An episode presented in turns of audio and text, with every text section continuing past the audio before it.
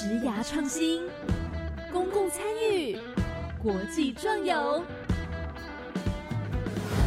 在你的青春不留遗憾，年少不留白，就是现在。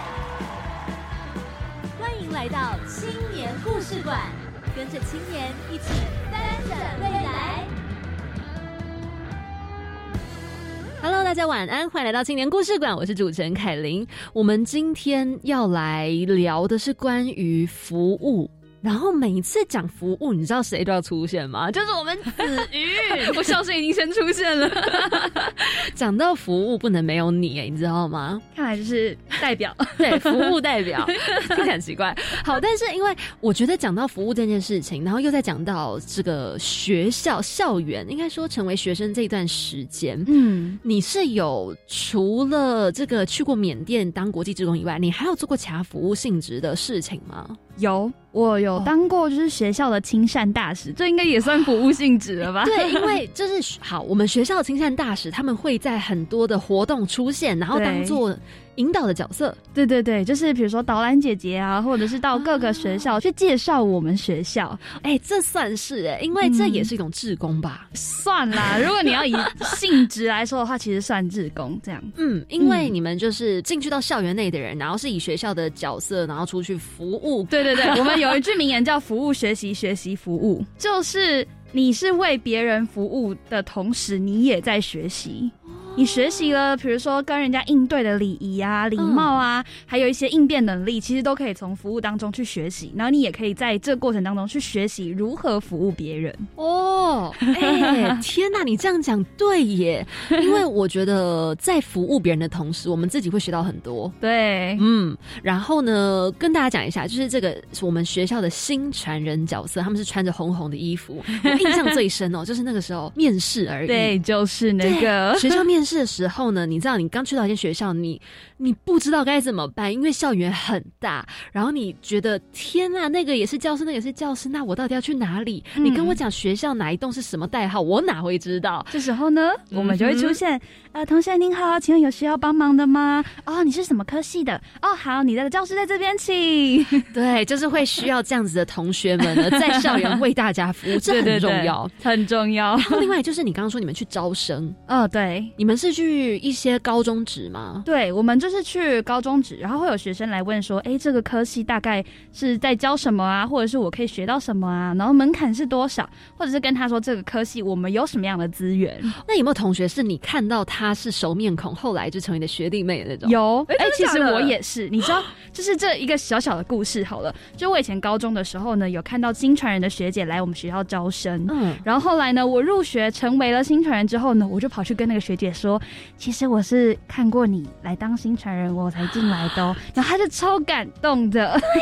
哎，如果我是这样的学长姐，我也会很开心。是有人是因为我的介绍而来耶。对，就是你真的有服务到别人。同时，我也把这个服务的精神延续下去，然后继续传给下面的学弟妹们。真的，你们就是所谓的服务学习、学习服务，真的，真的。哇好好好，讲了这个开场，其实我们就是想来跟大家讲哦。今天我们邀请到的来宾，嗯他们呢就是在一个学校社团进行服务。嗯，对对，那我就应该要来工作了，交给你了。好，的你要去录音，我来把他们邀请出来。对对对。好，那我们今天邀请到的来宾呢，他们是参与了青年海外志工的服务分享，曾经啊，在一百零八。年获得青年海外志工和平工作团队竞赛非同小可奖的国立台北教育大学国北小太阳，今天邀请到的是蔡玉兴还有张玉婷。Hello，你们好，主持人好，主持人好，嗨。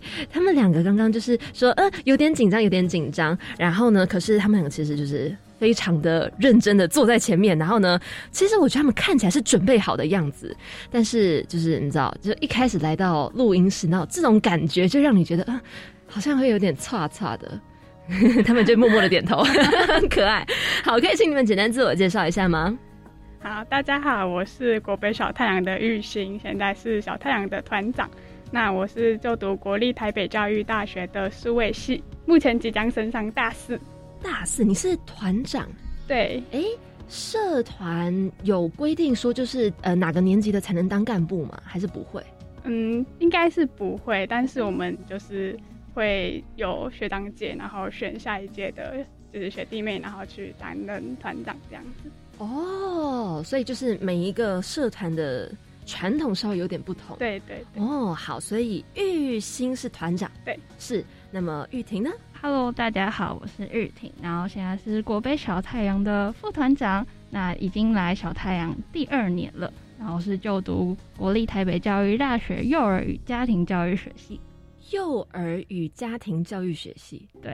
哎，很特别，是幼儿与家庭教育学系，然后，诶，玉兴是数数位 科技设计学系，数位哦，所以它是比较偏向于嗯动画吗？还是嗯写程式或是做游戏、做网站那种都有？哎，对，哇，这是你们就是本来就想要念的吗？就是心之所向嘛？这会不会有点 点到你们的什么痛处吗？还是？对，我觉得就是可以试试看的地方哦。会不会很难呐？就是写程式那些的，一开始其实有点难去跟上老师的脚步，然后看到旁边的同学都。呃，都是很神，然后又画画很厉害，然后又会写程式，然后就想说为什么会在这里？哦，就会有一度觉得哦，有点怀疑人生，怎么那么难？对。可是坚持下来就会发现，哦，其实好像慢慢的也有跟上大家的脚步，然后也有抓到自己的一个风格，这样。对对对。哦，很好啊，很好啊。哎，那我很好奇，就是通常这样，你们未来会从事什么行业？嗯，我们数位系的话，通常就是工程师，然后。游戏的、美术的之类，或是有游戏企划这种，对。哎，那这样的话，想要问到玉婷，刚你说你是幼儿与家庭教育学系，怎么会想挑这个科系啊？当初是因为就是身旁就是有在接触小孩子，然后对，然后就觉得还蛮有趣的。目前就是把幼儿园老师当成未来的志向。对，哎，你说接触小孩是有去营队当那个队服哥哥姐姐吗？还是对，就是类似那样。嗯，你是去待什么样的营队？哦，像今年暑假就是有待国小的营队。哦，就是去国小服务的那种。对，去国小服务。这是学校的出队的单位吗？还是是外面的一些什么基金会、协会之类？嗯，这次是跟就是教育学校跟教育部合作，然后叫释怀社的计划。然后像是因为我们是。国立台北教育大学，所以其实有蛮多嗯教育相关的专业的梯队，尤其是国小，因为我们学校就是未来就是要培育国小的师资，嗯哼，所以就会有很多这样的机会。然后想说利用暑假，然后既然就是不能出团，那就是。寻找另外别的新的机会，然后尝试看看。嗯，对，所以刚刚其实玉婷就讲到这个出团，因为国北小太阳就是一个算是呃志工性质的社团，对不对？就会进行到处去进行服务这样子。那你们又是什么样的契机加入到这个社团？就是我大一的时候，然后讲说你应该可以参加一个社团这样，所以我就到了社团博览会那边绕一绕，然后。就很意外的发现，就是我们学校竟然有一个国际自工的社团，对，因为之前好像比较没有在网络上看到，嗯对。然后当时最吸引我的是，就是宣传单上面有写说什么不用会英文啊，不用会泰文什么的。然后询问之下，就得知了说，呃，出团的费用通常可以申请补助，所以就突然就很感兴趣，想说要不要试试看国际自工的这样子。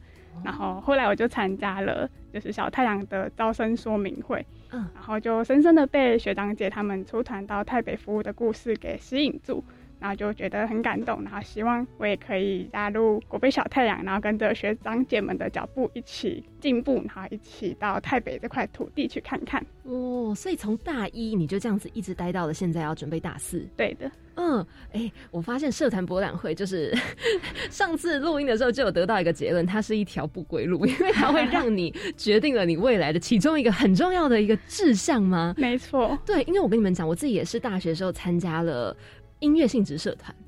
然后呢，就从此开启不一样的路。所以我相信，社团其实对于人生算是有蛮一定程度的影响。如果你很深入在其中的话，哦，所以刚刚玉兴就说，就是在社团博览会的时候呢，就是有被这样的一个资讯吸引到。那么玉婷呢，其实也是同样都是来自于社团博览会，那就是一样，也是大一的时候就看到。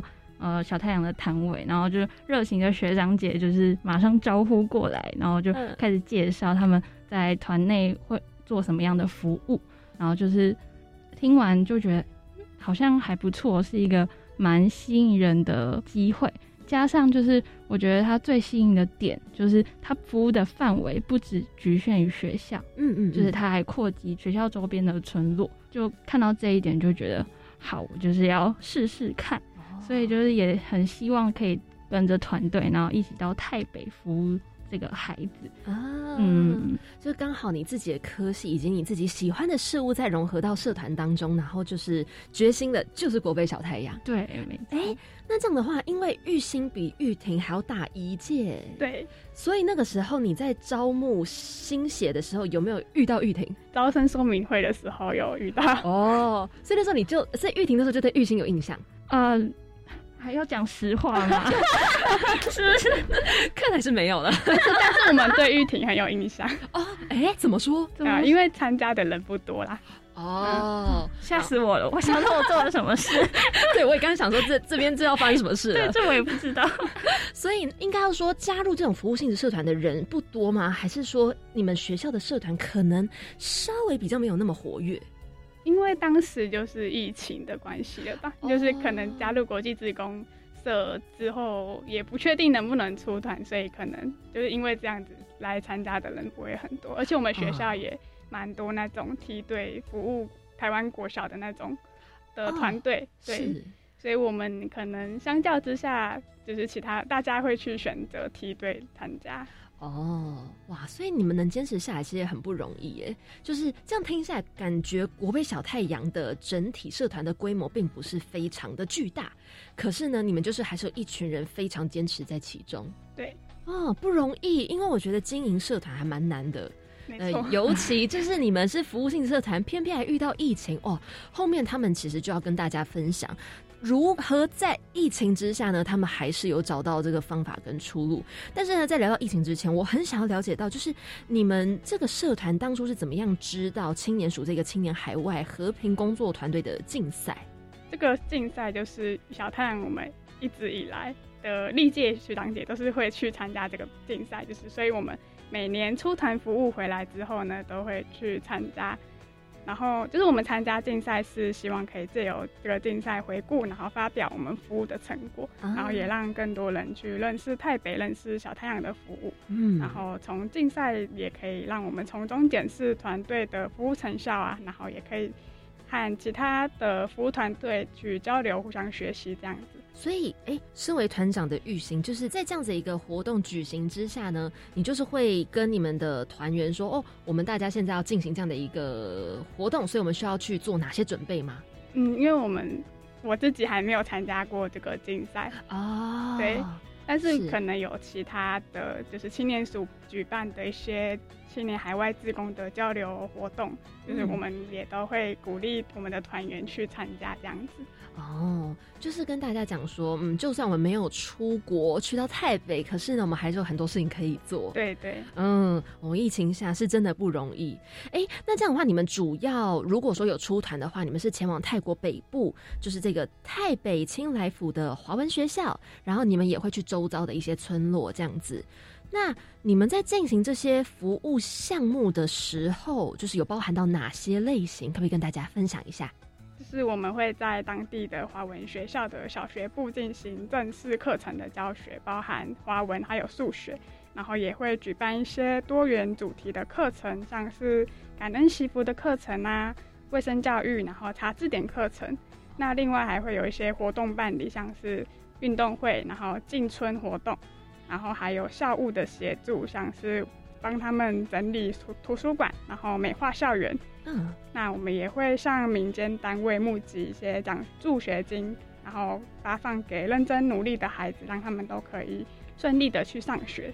对，然后另外还有一个是，就是到当地的村落去发放物资。其实你们做事情很多哎、就是如果不去认真的发现你们是个社团，就会觉得你们好像本身就是在一个学校体制里的呃，可能教务处的感觉，就 或或者是训导处，我不知道，就是因为这些东西它非常的完整，就不论是课程上的教学啊，或者是你们还会有这种运动类型的啊，然后很多什么卫生教育啊、环境美化什么的，全部都有。哎、所以这样子的话，你们假如实际到当地的话，会待多久？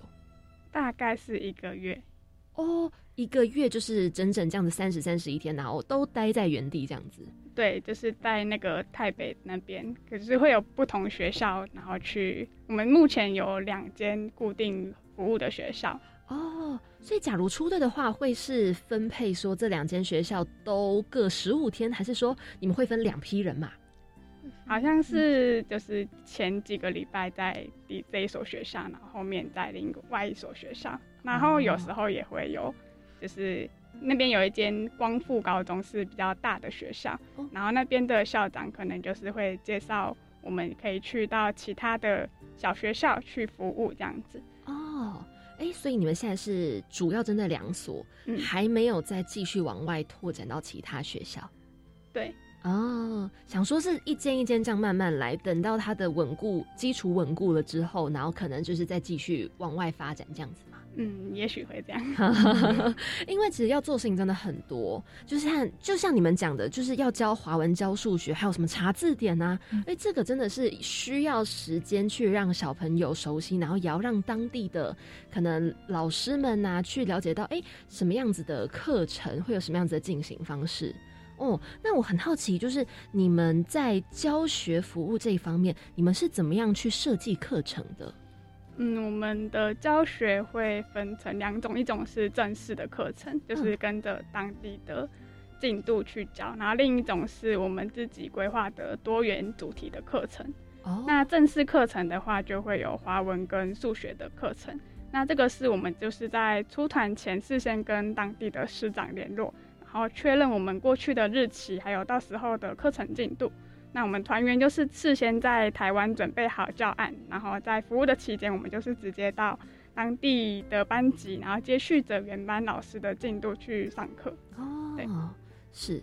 所以那你们自己呃，因为你们没有参与啦，但是如果说学长姐真的过去的话，他们就是会像一般我们可能看到的小学老师这样进行课程。对，哦，那你们有没有参与过教案的设计？嗯，我们在就是新进来的时候都会有就是写教案的培训，对，然后他也会进行试教。嗯，要怎么写教案啊？真的是多靠练习。然后我觉得，嗯，小太阳有一个好处就是在写教案，他不会让你就是哎丢一份空白的给你，他会学长姐会引导，然后也会有范例，然后也会明确指出说，哎，谁要负责华文课本第八课，可能你第八课，然后你第几课。然后或是数学是第几单元，对类型就会不同，然后设计出来的嗯内容也也一定会不同嘛。然后学长姐就会给予建议，哦，就是算是有一个模板可以参考，然后有方向可以走，对。然后有需要的话，学长姐也都是会在跟你们就是指导或者是交流这样子。嗯，对。那你们自己有没有就是写过然后还蛮满意的教案？满意吗？啊，不用到不用到满意，或者是觉得很完美，但就是你们自己很喜欢。那突然都腼腆的笑了，因为距离我写家已经有点久以前了。哦，真的哦。你们那时候都是写华文、数学类吗？还是你们会进行多元的这些课程？一开始都是先练习华文跟数学，就是要把基础先打好，然后后面才会去规划多元的课程。啊哈，哦。所以那这样子的话，如果说是数学，你们会教？那我分享就是我那时候写的，就是整数四则运算，整数四则运算加，我忘记了，大概是小学四四年四年级的课文，对，然后就是会运用一些除法或是加减乘除，然后就会告诉学生们规则，对，先乘除后加减这种，哦。哦。对不起，因为有点久，我整个忘记。我想说那是什么，但其实很多东西是会用，对哦。但是要写成教案其实不容易哈，不容易，因为就是像是我那时候印象蛮深刻的，因为就是这种道理就应该大家写出来就大家很好理解。但是如果你要带到课程，就是带给学生的话，就是要多举一些实际的例子，或是画图，嗯，这样他们会比较好懂。哦，那很难呢。不不容易，对呀，哇，写教案真的是不简单的一件事。那刚刚除了有讲到教案，还有一个是你们会进行募资，嗯，就是我们会过去有在脸书的粉砖上，然后发布了一篇募集物资的贴文，然后就受到很多善心人士的响应，就受到很多那个物资，就是一箱一箱的进来这样子。对，那我们就是利用在台湾准备的时间，然后去整理这些物资，然后把它们分类，然后装箱，就等到一个时间，然后就寄送到台北。嗯，然后就是以前有出团的话，就是等到我们出团的时候，就会亲自发送给当地的居民。那这几年虽然没有出团，但是我们还是。嗯，就是有陆续寄一两批过去，哦，就是请当地的老师帮忙发送到当地的村落这样子。嗯，你们物资都是哪方面类型的？还是其实很多？蛮多的，就是有衣物类，还有鞋子，还有生活用品。就因为那时候，嗯，募集的贴文，然后大家就是真的是收到很多人。呃，各方各地各方的物资，所以什么都有，就是感觉要把每个人的家都搬出来的那种。所以那个时候，很多人都这样子给你们很多物资的时候，你们会花蛮多时间在筛选类型的吗？对，嗯，那你们那个时候在筛选物资的时候，有没有什么东西是你们特别会去留意，而且你们也会想要跟大家分享说，哎，其实物资如果要这样子寄送到其他地方的话，可能哪些东西不太合适？像我们的衣服，因为当地的生活都是以农业为主，所以我们就是会尽量挑选方便活动的衣服。所以就是有一些可能装饰性的 衣服，就是我们我们会把它筛选掉。是是是，就是如果以衣物来讲的话，可能不符合当地的气候条件或者是他们的生活习惯的，就会没那么合适。对，嗯，那如果说什么呢？嗯，生活用品类的呢？生活用品类的，好像都蛮符合的嘛，就是不是像那种二手物品的话，就基本上鞋子吗？毛巾？对，类嗯毛巾那一类的，对，就还还蛮算是实用。哦，然后也都是新的，不是说用的旧旧的，然后那边乱，就是哎，突然就这样寄过来这样子。对，大部分啦，对，大部分大部分。所以其实，在这样子筛选过后呢，你们发现筛掉很多东西，可是同时你们也整理出了很多可以寄送到当地的东西。对，嗯，哎，那像你们就是虽然没有出过团，可是雪阳姐都有出去过，你们有没有曾经听过他们就说，哎，在海外就是之前有遇过什么样子的事情？让他们印象很深刻的，就是我们的学长姐常常会跟我们说，台北是一块很黏人的土地，去过会想要一直再去。所以，我们很多学长姐都是，就是去过一次后，然后就继续留在团队，然后每一年出团直到毕业这样子。然后，有些学长姐甚至是他们毕业之后还会继续跟着小太阳一起出团到当地服务，因为他们是。就是那些学长姐，他们就是当国小老师，所以可能会有暑假的时间，嗯，所以就是可以跟着小太阳一起出团，对。所以就算毕业之后，你们如果未来还有团会出，你们都可以回去。对哦，终身服务款的那种，因为其实真的就像你讲的，去过一次会有对一个当地的感情，然后你也会希望说，好像这些好的事情可以再继续延续下去。没错，嗯，有没有曾经听过，就是哪一个学长姐他们有分享，就是呃遇到什么样的小朋友，遇到什么样的老师，然后在当地，然后让他们非常感动的，就是嗯，当地就是听学长姐说，好像就是。有一位杨老师，就是一直长期在跟小太阳算是合作嘛。哦，对对对，然后到现在持续就是有跟我们做联系，像是我们举办视讯的多元课程，然后也是透过杨老师还有其他老师的协助，我们才能够顺利的跟台北那边学生连线这样。哦，对，就是有一个老师，然后他是会长期跟你们配合，然后呢也做了很多很多的努力。就不是只有你们学生，其实有很多老师也是非常的热心。对，当地有蛮多就是认真在教育的老师啊。其实你们这样看下来，也会觉得很感动，会一直想待下去，就算没有机会在疫情下出团。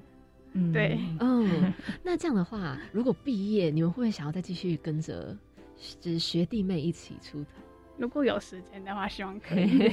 对，好像又有时间呢，不然就要已经在上班了哈。对啊。哦，好啊，OK。我们刚刚这样子呢聊的还不够多，因为毕竟呢，他们最熟悉的关于哎这样子一个数位化的服务，我们还没有聊到。所以在个小小的广告过后呢，我们继续来跟玉婷和玉兴深入的聊到他们精彩的故事。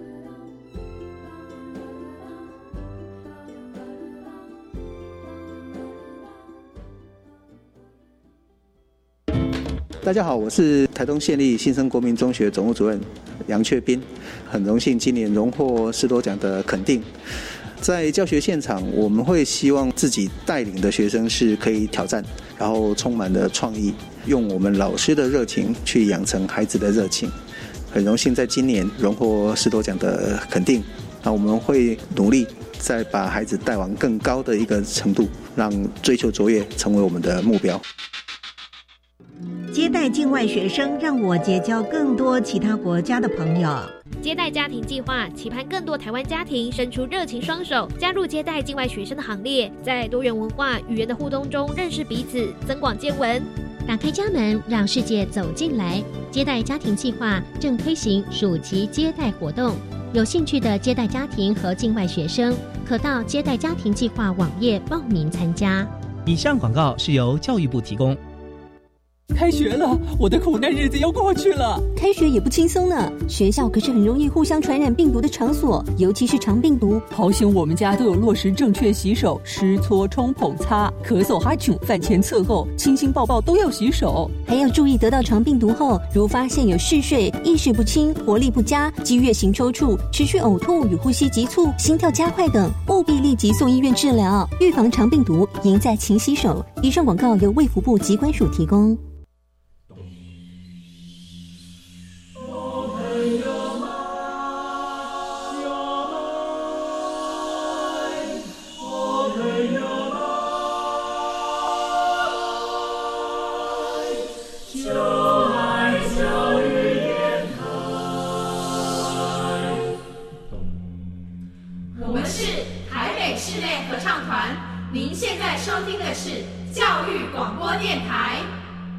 好的，在一个小小的广告过后，再次回到节目当中。今天邀请到的来宾呢，是参加了教育部青年发展署青年海外志工增能及数位化服务计划的国北小太阳团长以及副团长玉兴还有玉婷。嗨，我们继续下半段要来聊天了。Hello，Hello，大家好。嗨，好好好。因为今天其实一直有跟大家提到。嗯，在疫情时代下，我们很多事情一直不断的在改变。那当然，如果本身是一个服务性质社团，那他们在面对这样子的疫情，又该有什么样子的应对方法呢？这个就是很需要去思考的。那没错，在遇到疫情之后，你们就改成进行数位化的服务。那可以跟我们说一下你们的数位化服务是怎么样的内容吗？那我们数位化服务的内容呢，就会以学习资源网站、脸书交流版社团，还有视讯多元课程为主。那在学习资源网站里面呢，提供学生和老师可以使用的素材，像是我们录制课文的音档，那可以借此增加学生的华文听力。然后也有设计悠悠班的注音符号教材，还有分享生活中常见的华语词汇，然后介绍中华节庆的习俗等等。那网站架设到现在呢，已经迈入第三年了。里面的素材啊，都是由我们亲自规划、查找资料、设计出来的。我每年呢，也会根据当地的需求、使用状况来调整内容。像是我们今年主要着重改善网站的排版，还有将既有的内容延伸，大家可以期待一下哦。哦，哎，网站，我有看到你们的网站，就上面呃中文都有注音。对，所以这个网站是台北小学，他们那边也都是可以进行浏览的，可以可以，就是开放性的。那像是因为网站是开放性的，那它好处呢，就是二十四小时你就随时随地都可以上网浏览。那它的缺点呢，可能就是我们没有办法及时收到当地师生的反馈，所以我们就想说，可以透过社群的平台。脸书，然后创立小太阳的交流版社团。哦，嗯，对，然后就是希望能跟师生有双向互动的管道还有空间。嗯，那在交流版里面呢，我们就每周大概会固定发一到两篇贴文。那主题呢，都是比较从学习资源网站延伸啊，或是时事文化相关的资讯。好像是有一个主题还蛮有趣的，可以分享给大家，叫做“台泰太不同”。哦，台湾跟泰国大不同，对，没错，就是会分享泰国还有台湾文化的差异。那除了贴文以外呢，我们每个月啊也会举办一次的视讯活动，就是用比较轻松，像我们现在轻松的方式来跟大家分享跟主题有关的想法还有经验。嗯，然后像是去年九月的视讯活动，就是有分享教师节，九月二十八号，哎，刚好就是今天播出的日子，对，就刚好今天播出的日子哦。然后另外还有跟还有分享华语音乐的主题，就是有不不同的曲风，像是饶舌、民俗等等的。然后希望就是借由生活化的活动啊，可以引起学生的兴趣，然后也让他们可以有一个开口说华文的机会。啊哈，他们对于华文熟悉吗？呃，熟不熟悉可能是嗯他们的年级，还有他们生活的环境。华文学校也是跟小学体制差不多，就是有分一年级到六年级。嗯。那是他们是以华文程度区分这一到六年级的，哦所以你可能在三年级的班级，或是看到有十五、十六岁的小孩，啊或是五六年级，你可能看到可能才有十二岁，所以他们是以华文程度来区分的。啊，懂懂懂。对，所以你们这样的话，是一到六年级都会有不同的这样子的课程设计。对，就是呃，希望主主要还是希望一到六年级来，然后也会根据每个年级的难易度嘛去调整课程这样。哦，哎，其实很丰富耶，因为刚这样听下来，你们有课文的音档，然后会介绍到节庆，甚至还有关于常用的词汇。哎，常用词汇会是什么？就是桌子、椅子、电脑。呃，常用词汇呢，就是我们有整理出，也是三个主题，有啊食物、场所，还有交通工具。哦，哎、那有没有问候语系列？问候语系列呃吗？是正向的那种哦，不然等下又歪掉了。问候语系列目前没有，但是我们呃今年就是暑假有尝试要做生活华语的对话片，啊就是把我们刚刚讲到常用的词汇，然后把它弄成一个对话系列，像是食物，那可能就是延伸到就是点餐，然后场所。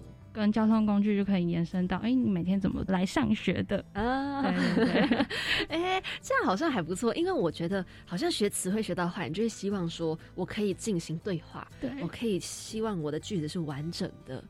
哦，哎、好好玩哦！你们的网站超丰富哎，而且刚刚你提到这个交流版啊，交流版你们是在网站吗？还是脸书？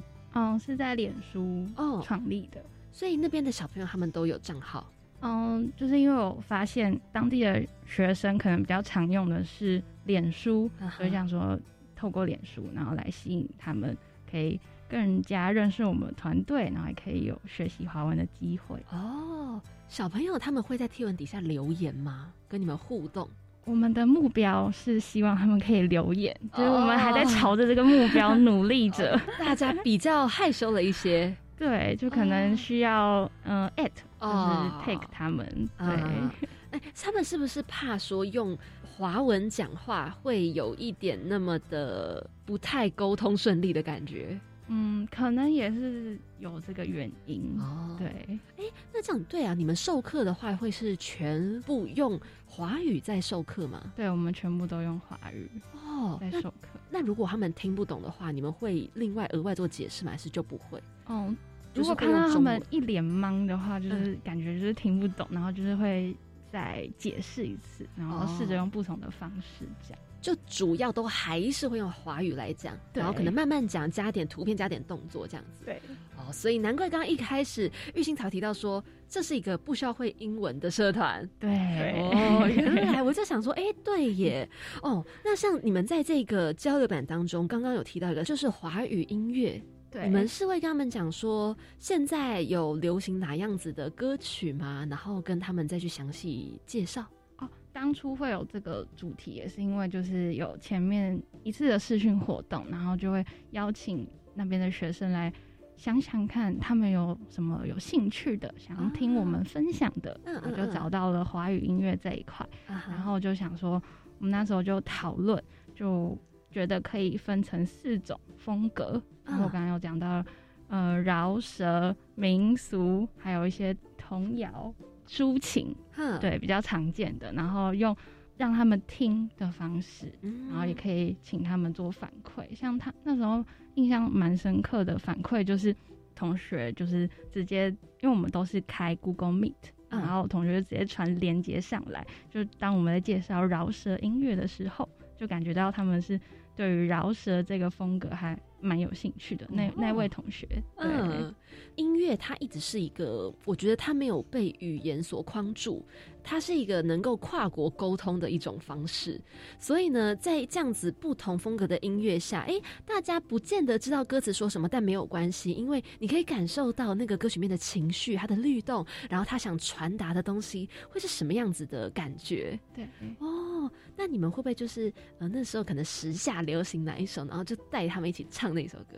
哦，我们比较害羞，好像就是希望同学能够开口唱。我们就是，我们就是，我们就是有放给他们听，这样子，每一首都有。不过也有在一次试训活动中，就是有一位很爱唱歌的学生，就是他弹吉他，然后唱自弹自唱中文歌，就是给我们听，这样子。好棒哦！对，真的很棒。他唱哪一首歌啊？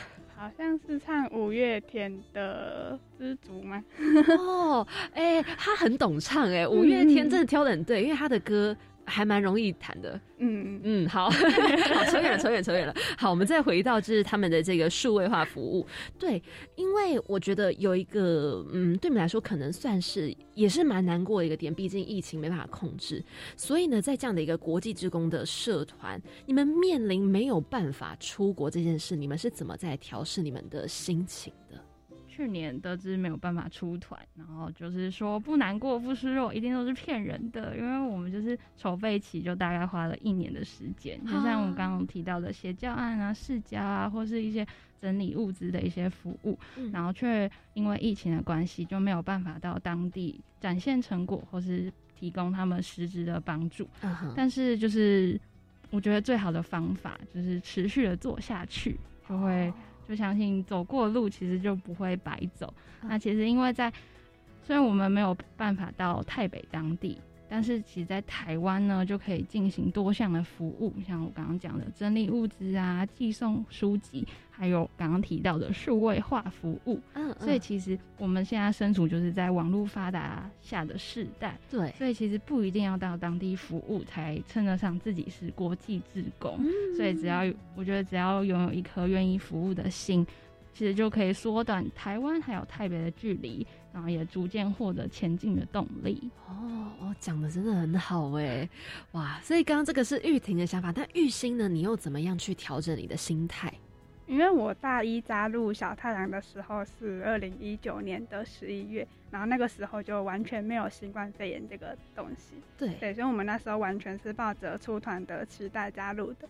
然后后来就是疫情在全世界爆发嘛，然后也有很多伙伴陆续离开了团队，但是有一些是留下来的。那当时我们都是很期待，就是暑假的时候疫情可以好转，然后我们可以出团。但是很可惜的就是，一直到现在都还是无法出团的状态。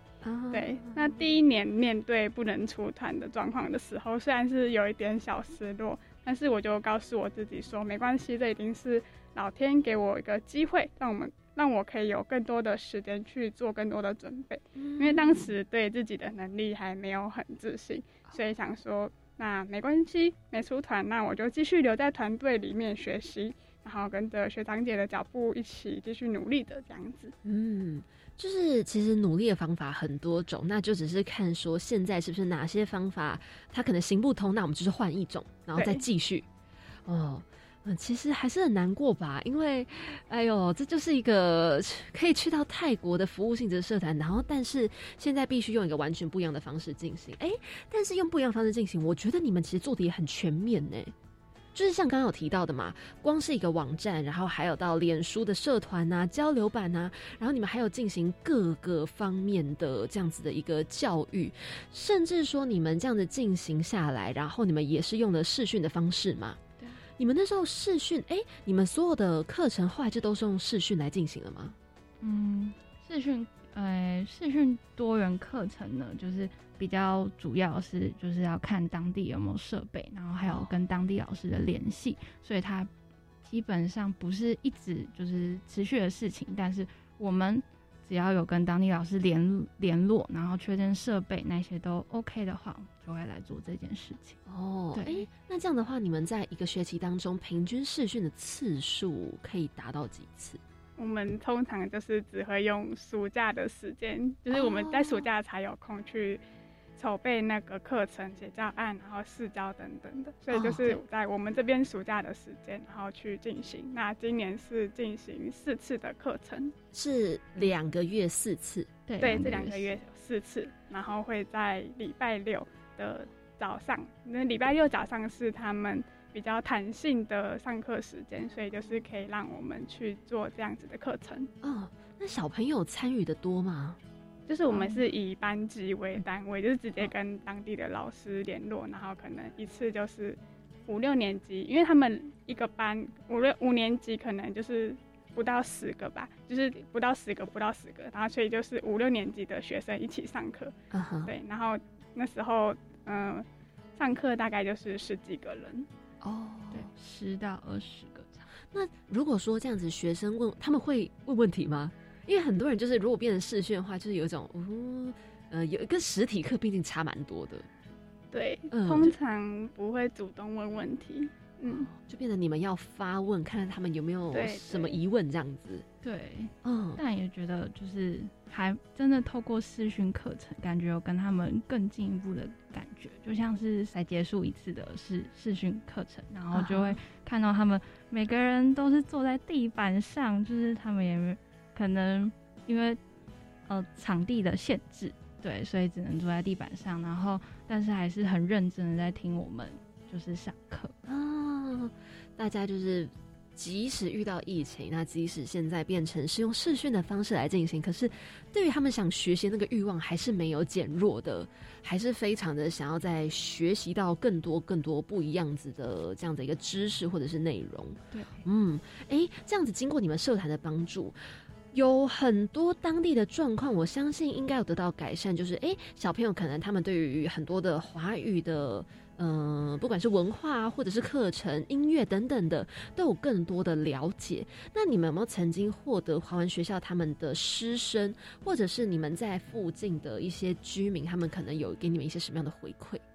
我觉得服务当下他们的反应就是很好的回馈了。但是上课的时候，就是看到学生认真的模样，或者是一个听懂了的那个表情，对我们来说就是很好的回馈。然后还有像是，就是虽然我们没有亲自发送物资到当地的村落，但是透过老师传来的照片，然后可以看到居民们他们开心的笑容，就是我觉得我能从这个照片上面感受到这份温情。嗯，哇。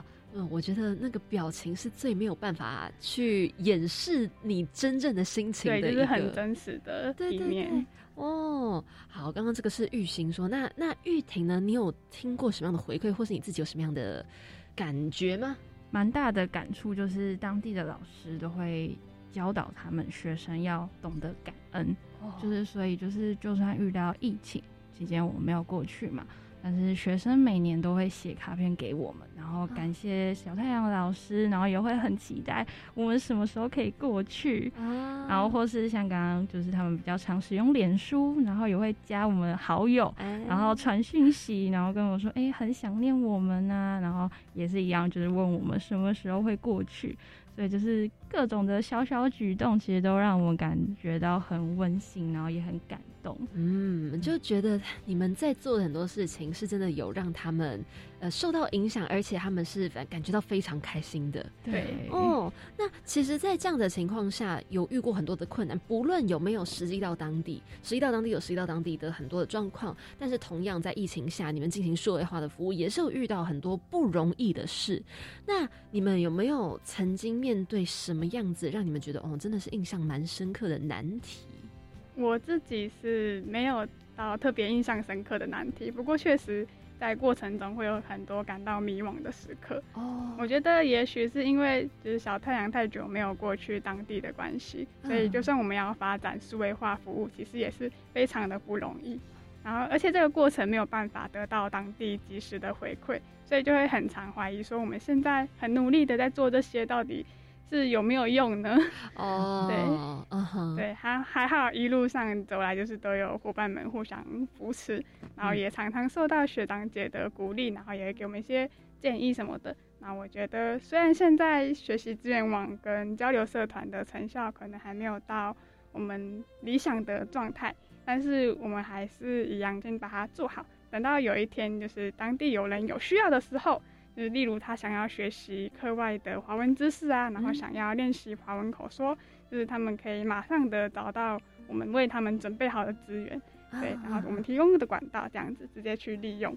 嗯，我我觉得已经有感受到你们心态上的一个成长跟变化耶。哦，那玉婷呢？你有没有遇过什么样让你印象很深刻的难题？嗯，印象最深刻的应该就是刚接触数位化的服务的时候，就也是嗯也不太了解，就有听过很多介绍，但是就实际做过才发现不是想象中这么的简单容易。那我觉得最大的困难是不知道怎么样筛选。就是对于台北师生有益的内容，然后就是因为我们可能常常认为对于师生好的，那其实不一定是他们最需要的。嗯嗯。然后或是像是新增学习网站的生活华语区，然后需要有架构啊、内容排版，那其实比想象中花更多的时间要去完成。那就是幸好有组员的协助啊，然后透过反复的讨论、开会。然后才能算是突破困境吧，然后就顺利完成生活华语区。嗯，这个真的就是很需要你有花时间去慢慢的可能消化不一样的情况，然后它就是没有办法速成，所以啊，这真的要有耐心哈，真的。嗯，那这样子的话，你们觉得自己加入小太阳之后，有没有什么样子很明显让你们觉得最大的收获或者是成长？我觉得在这三年，我在小太阳最大的收获就是多了很多练习沟通的机会。尤其我现在是身为团长，有很多事情是需要跟伙伴们一起讨论，然后交流意见的。嗯，就是除了要练习表达自己的想法，然后也要学习接纳不同的意见。所以这个就是团长的角色，其实也是面临了不一样的挑战。对，嗯，那么玉婷呢？嗯，最大的收获应该会是提升就是临机应变的能力，就是因为我自己是很容易遇到突发紧状况，然后就开始紧张的。嗯，然后就是也有听过许多学长姐分享，就如果真的出团后，每天的任务可能会不太相同，或是会接收到临时的。任务，然后就会具有挑战性，然后所以在台湾培训的时候都有临时的任务，嗯，像是我们有临时的试教，然后可能要在不到半天的时间内，就是要想到一堂四十分钟的活动课，然后还要上台教学给底下的伙伴看。那当下接收到讯息的同时，就只有慌张，然后跟跟刺激，就像像是电影不可能的任务一样吧，就想说，哎。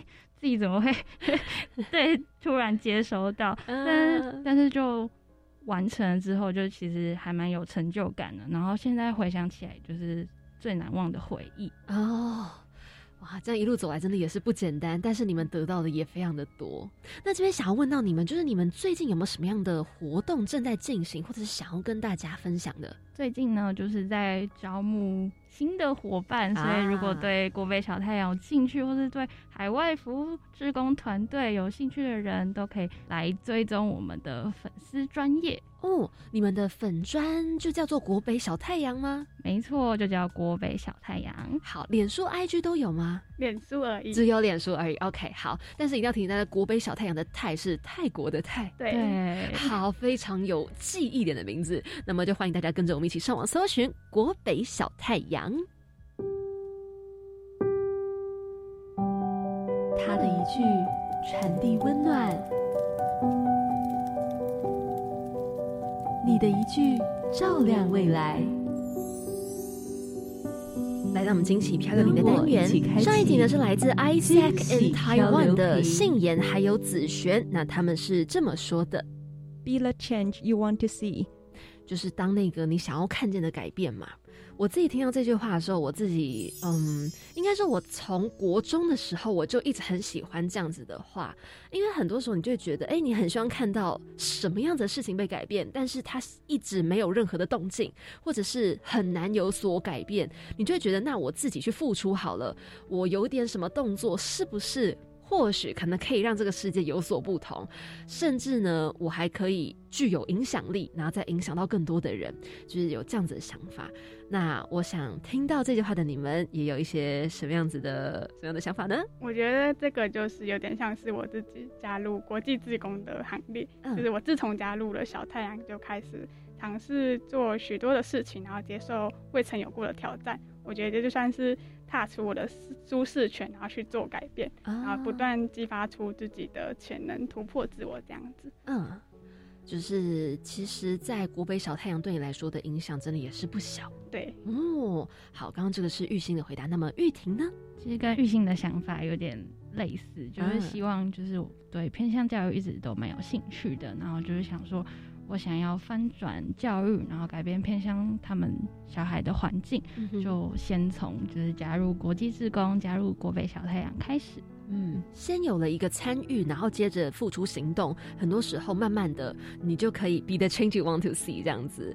好啊，那么如果也请你们留一句话在这个漂流瓶里面，送给下节来宾，你们会想要留下什么样的话呢？我们会想留下的是，想做的太多，能做的太少。就勇往直前，做到最好哦。为什么想留下这句话？这句话其实是我们国北小太阳一直以来的理念，就是在说我们想做的事情有很多，但是我们的能力还有时间是有限的，没办法一下子做到所有的事情。嗯，但是尽管如此呢，我们还是要一样要尽全力，然后一步一步的把事情做好。那这个就是我们团队一直以来的精神。好，我们就帮你们把这样的精神传递给下一届来宾。好的，那么如果你们想要知道第四十集来宾说了什么的话，欢迎下周三同一个时间晚上七点零五分准时锁定我们青年故事馆。谢谢今天玉婷还有玉兴来到我们青年故事馆，跟着青年一起翻转未来。我们要来跟听众说拜拜喽，拜拜拜拜。OK，结束哦。今天呢，就是在讲这个泰国的服务，对，又是一个海外职工了，是，又是到我熟悉的领域了，没错。但是呢，其实我觉得今天很想说的是，我原本一直以为海外志工就是要到海外去服务嘛，嗯，但我真的没有想过疫情后还可以有数位化服务这件事情。对，这其实还令我蛮惊讶，还有就是大开眼界。对对对对对，可是其实这样子的一个数字化服务，当然还是会蛮看地区的。嗯嗯，也很多地方可能不太适合这样子执行，但也是有地区呢，可以透过这样的方式呢，持续的进行这种志工服务。对，所以其实像今天听到他们有说，哎，可以跟泰国的学校进行视讯啊，或者是开启一个线上学习的网站，然后平台去让他们自己去学习。嗯，哎，我其实有在想说。之后有没有可能，就是比如说参加别的？国际团呐，也可以做这样的类似的事情。对呀，嗯嗯嗯。所以呢，参加志工这件事情，我想我们之后都可以来看看。哎，对对对，很有很多可能，真的。因为你看青年署有这么多的活动，其实我们都可以持续的关注嘛。嗯嗯嗯。对，那接下来这个活动呢，它是已经正在进行中哦，是二零二二全球青年趋势论坛全球青年组织线上分享会，会在九月二十一号、九月二十八号以及十月五号办理线上直播。那么九月二十一号这场已经过。过了嘛？九月二十八呢，就是今天。下一场呢，就是十月五号，会分享全球青年趋势论坛主轴议题新知及青年国际参与国际资源。那三个场次呢，分别呢会由三个国内青年组织以及国际组织来进行分享跟对谈。只要在青年署的 YouTube 频道以及全球青年趋势论坛的脸书粉丝专业，都可以看到这个线上直播，然后也开放大家来参与喽。没错，剩最后一场，大家要好好把握啦。对，下一个要来跟大家分享的呢。是创创大学堂计划未来创新者工作坊，那分别会有在南区跟中区都有哦。是在十月一号到二号是南区，那十月二十二号还有二十三号是在中区，会安排连续两天的课程，导入了设计思考来充实青年在创新创业的过程中有需要什么关键呐，还有创业提案的过程呐，模拟体验等等的，来串联所有的大专校院创新育成资源，促成 U Star 创新创业的计划连结哦。那相关报名的资讯可以到教育部青年发展署的脸书专业去看看喽。是的，那么当然大家呢都可以持续的关注我们青年故事馆来锁定更多的消息喽。别忘记了下周三一样同一个时间晚上七点零五分准时锁定我们青年故事馆。我是凯琳，我是子云，我们空中见，拜拜。